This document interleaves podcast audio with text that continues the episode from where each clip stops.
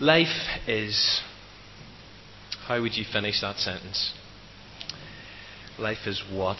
Well, according to a significant core of young people, aged 16 to 25, who were recently surveyed by the Prince's Trust, here was their answer Life is meaningless. In the early hours of Sunday morning, the 22nd of March 2009, Jade Goody died at the age of 27. And according to one obituary, we, the public, followed her life for its meaninglessness. Or at least we did up to a point. Six years ago, Robbie Williams was at the peak of his solo career. He had just signed the biggest record deal in history, and he was considered one of the most successful and well paid recording artists of all time.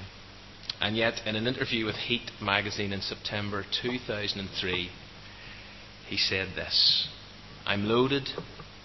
I can buy anything I want, and everybody thinks I must have a brilliant life, but it's actually horrible. Incredible words from someone who, humanly speaking, appeared to have everything, or at least did, six years ago. Hundred years ago, just before his death, one of America's greatest ever writers wrote these chilling words. A myriad of men are born. They labour and sweat and struggle. They squabble and scold and fight. They scramble for little mean advantages over each other, and age creeps upon them. Infirmities follow. Those they love are taken from them, and the joy of life is turned to aching grief. It, the release, comes at last the only unpoisoned gift earth ever had for them. And they vanish from a world where they were of no consequence.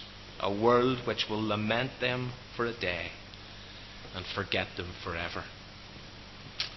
Deeply distressing, depressing comment, or is it an accurate reflection of how many people today feel? During the, uh, the past week, I read this shocking and sad statistic that we now live in a world where one million people commit suicide every year. Globally, suicide takes more lives than murder and war put together, according to the World Health Organization. So it seems that life, for far too many people, has got little or no purpose. On Wednesday, we listened to another budget. And in response, and given our current economic climate, we seem to constantly hear commentators use words and phrases such as deep recession, crippling debt, credit crunch, redundancy, meltdown, repossession, job losses, etc., etc., and therefore the sense of hopelessness is almost tangible. So, what is the point? Is there one?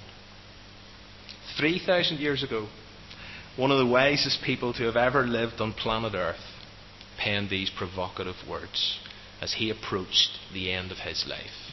Meaningless, meaningless, utterly meaningless. Everything is meaningless. How do you feel? I've mentioned a whole variety of different people. But what all the people that I have mentioned have shared, or seem to have shared, was a deeply skeptical and pessimistic outlook on life. And so we are left with this question What is the point? It's a key question, it's a topical question. It's a current question, it's a popular question, it's a fair question, but it's not a new question. People have been asking it and other existential questions about the meaning of life for years. And therefore, it does seem appropriate, I think, I hope, it seems like a good idea, maybe even seems right, that we as a church spend Sunday evenings between now and the end of June looking at a whole bunch of meaningless messages. From one of the most fascinating and unique books in the Bible a book that Winston Churchill described as a riddle wrapped in a mystery inside an enigma. which is just a brilliant description of this book. Ecclesiastes is reportedly the most often quoted Bible book by atheists and religious skeptics. It's a book for unbelievers, it's a book for believers, it's a book for everyone. But because of its style, because of its content, some people are surprised when they read it to find it alongside the other 65 books. It falls into this biblical category of wisdom literature. But it's more than just wise words or a collection of ancient philosophy. Because what it talks about is incredibly relevant, incredibly up to date. The material that's covered, the subjects dealt with, appear in today's soap operas and political speeches and radical and conservative movements of the 21st century. What you will hear and the issues that are raised in these 12 chapters are issues that are raised in the halls of academia and on the streets of our cities. Ecclesiastes has been described as a key book for our times because it is one of the most accessible, one of the most modern pieces of biblical literature. And like so many other people who have read it and who read it, I want to suggest that Ecclesiastes is a must read for a materialistic and a hedonistic and a secularized society because it's a book that speaks directly into our context in 2009. It's a book that addresses the big questions of life. And it's a book that actually forces us to confront the realities of life that so often people today want to run away from. This is a book for people who feel that life is a bit like running on a treadmill. And that's a thought I'm going to come back to. Where you expend lots and lots of energy, but you actually get nowhere. It's a big book for people who are prepared to face up to what really matters. And therefore, I really would encourage you to keep coming back despite this very depressing introduction. But I'd really encourage you to keep coming back on Sunday nights and to join us exploring uh, the critical lessons that we can glean from these 12 chapters. Now, I know for those of you who've been about Windsor for a number of years, this is a book you have looked at about seven, eight years ago. But I still think it's a book worth coming back to time and time again. So, if you have a Bible, could you please turn to Ecclesiastes? If you don't have a Bible with you, there are Bibles in the pews, and it's on page 668 of, uh, of the Pew Bibles. Ecclesiastes, and we'll, we'll begin at verse 1. And verse 1 reads The words of the teacher, son of David, King of Jerusalem. Now, some translations have the words of the preacher, Son of David, King of Jerusalem. And there are those who have suggested that an even more helpful English translation would be the words of the searcher, Son of David, King of Jerusalem, because the idea of a searcher seems to capture the heart and the perspective of this book better than the idea of a teacher or a preacher. Because this, as you will soon discover, was a text written by someone who was searching for meaning and purpose and direction and answers. So from here on in, we'll probably refer to him as the searcher. And one other introductory comment before we read the next ten verses. It is widely viewed that the son of David, the king of Jerusalem, refers to Solomon. Now, I know that some critical commentators have questioned that, but most accept it. And so from here on in, for the next number of weeks, we're going to go with the understanding that it was Solomon who penned these words. So let's uh, stand, as we tend to do together, for the public reading of God's Word. Picking up at verse 2 down to verse 11. Meaningless, meaningless, says the teacher, preacher, searcher. Utterly meaningless. Everything is meaningless. What does anyone gain from all their labours at which they toil under the sun? Generations come, generations go, but the earth remains the same. The sun rises, the sun sets, and it hurries back to where it rises.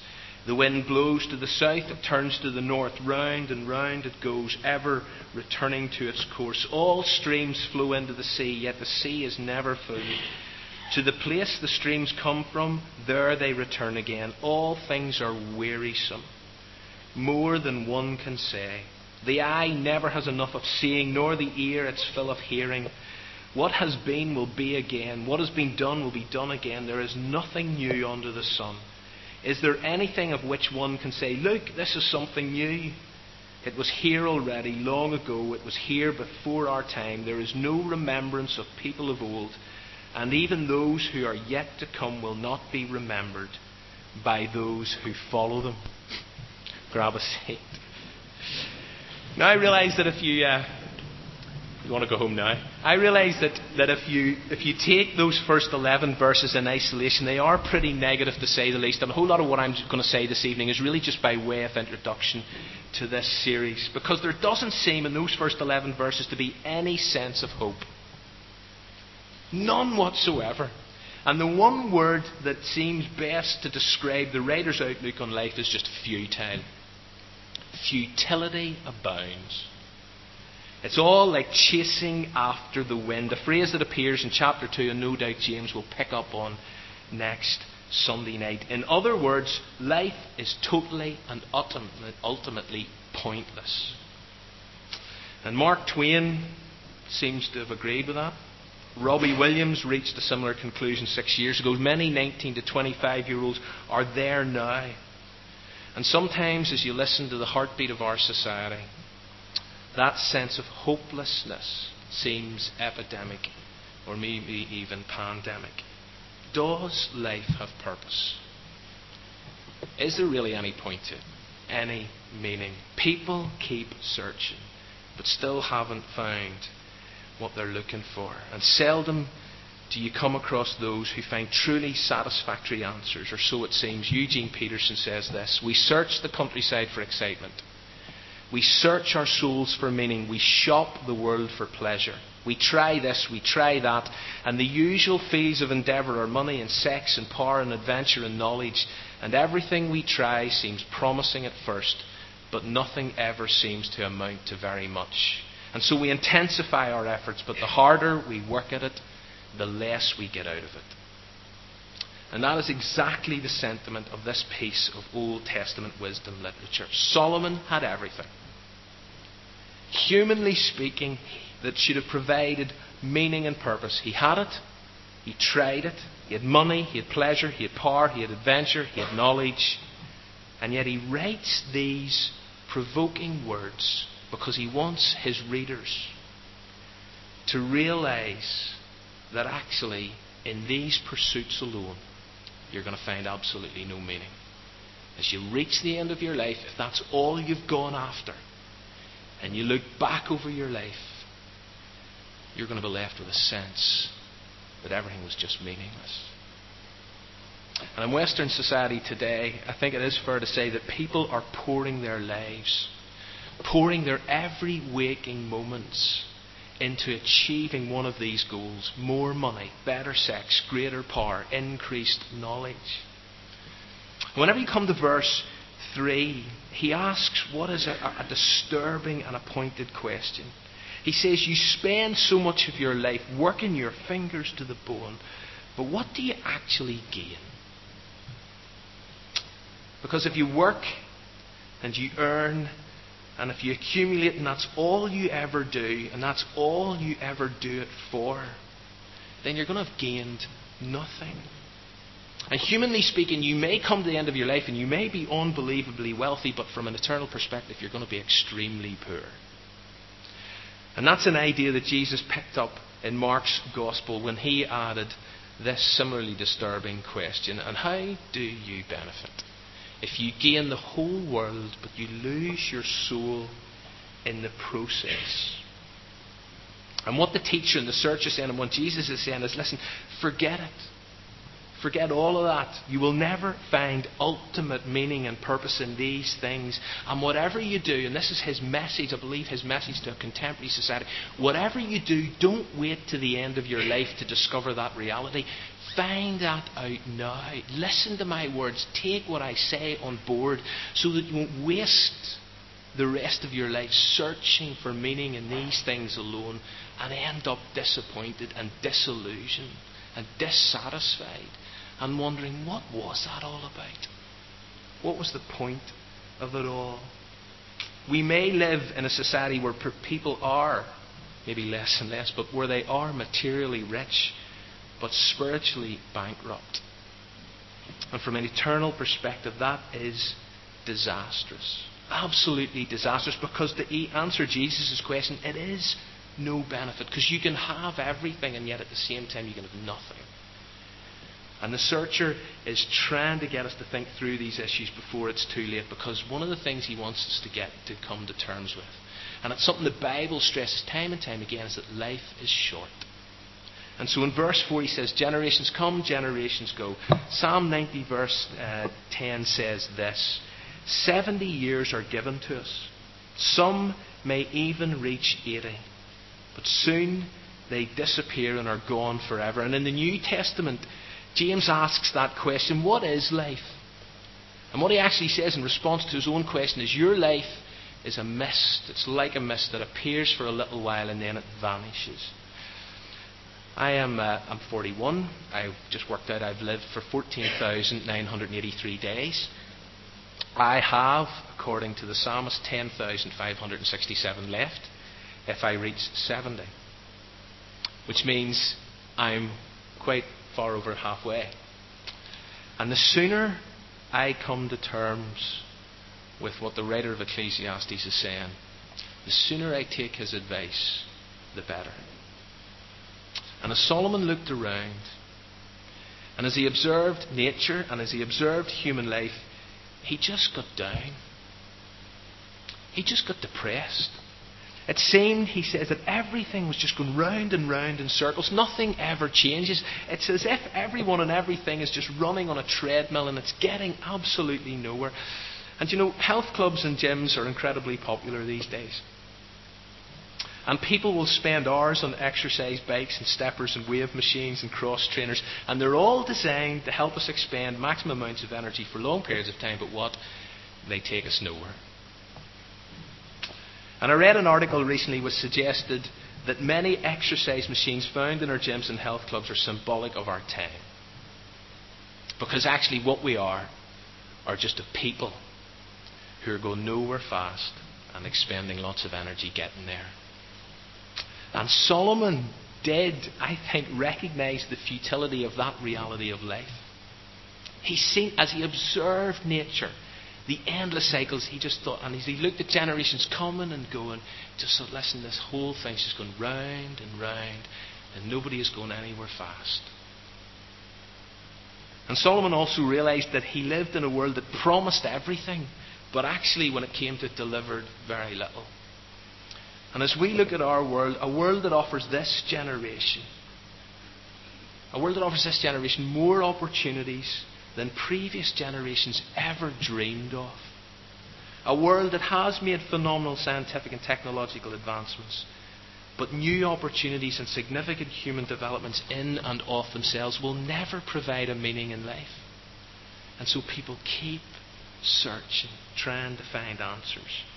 And we can strive all we like, and we can search, we can search in every place imaginable. And in today's society, people are looking in all sorts of bizarre places, more extreme places. But we will only ever discover ultimate meaning and purpose in one place. And that seems to be the sentiment of this book, the sentiment of the rest of God's Word. You only find ultimate meaning and purpose in one place. And that's in God. Otherwise, if you never reach that place, life will maintain a sense of meaninglessness. It'll be futile. It'll be like chasing after the wind. Whenever Paul was writing to the church in Philippi, he picked up on this idea. He said, Listen, everything else is worthless. Compared to the priceless gain of knowing Christ Jesus, our Lord. Paul understood the perspective of the writer of Ecclesiastes.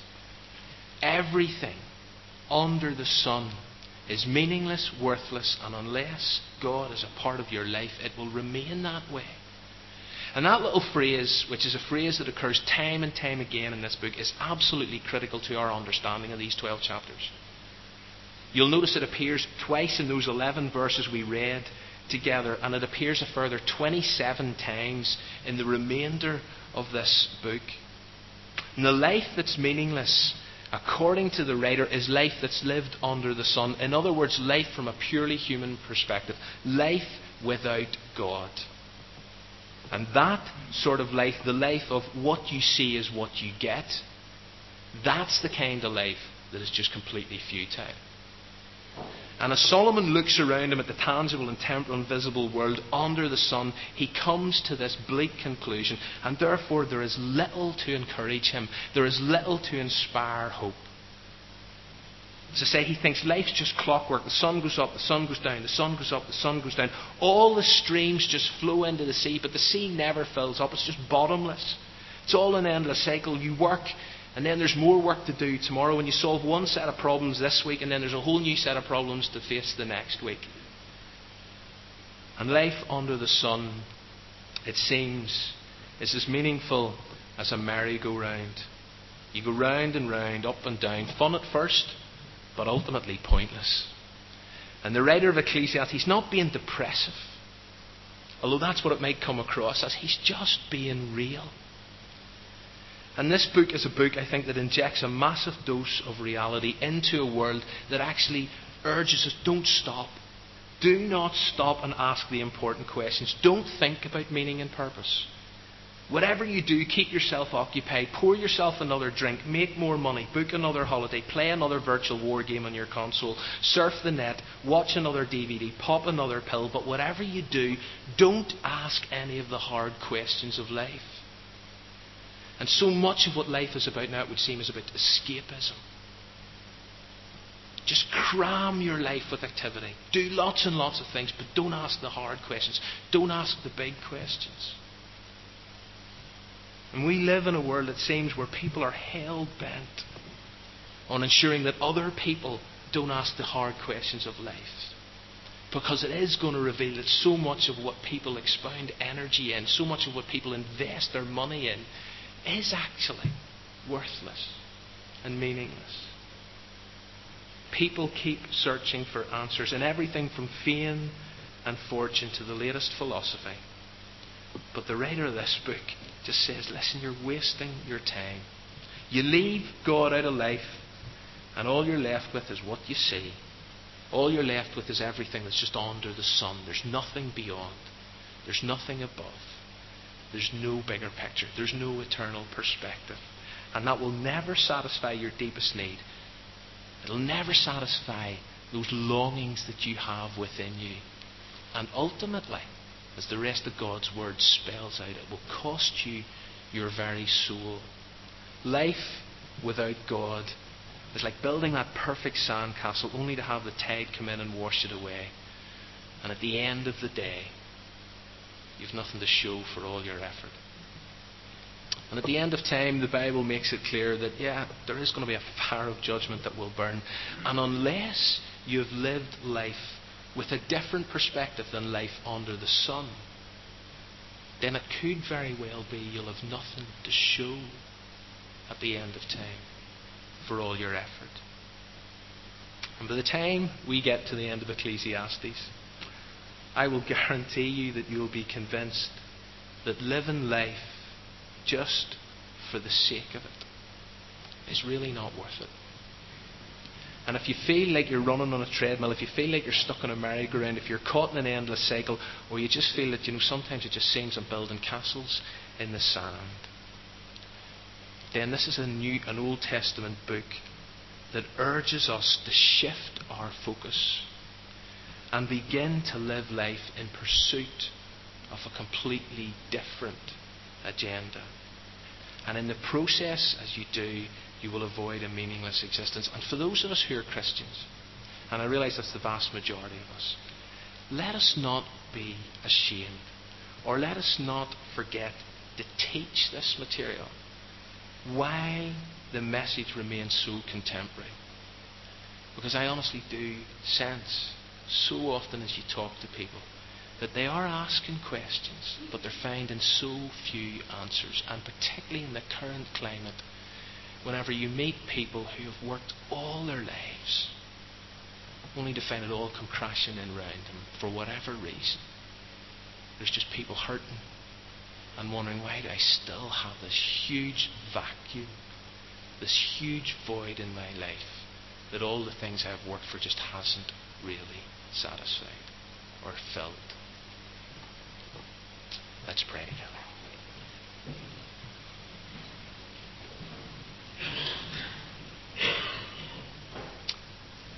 Father, as we, we often recognize the relevance of your word is incredible.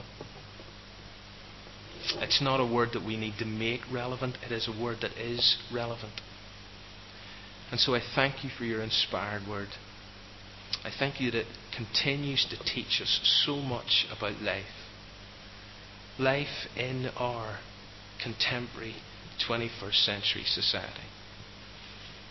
God, thank you for the lessons that this wise man learnt as he looked back over his life. And I pray, God, that you would help each of us learn those lessons quickly and help us to share those lessons with others. God, help us to know as we go through this series what does it actually mean to live somewhere else other than under the sun. And we ask this in Jesus' name. Amen.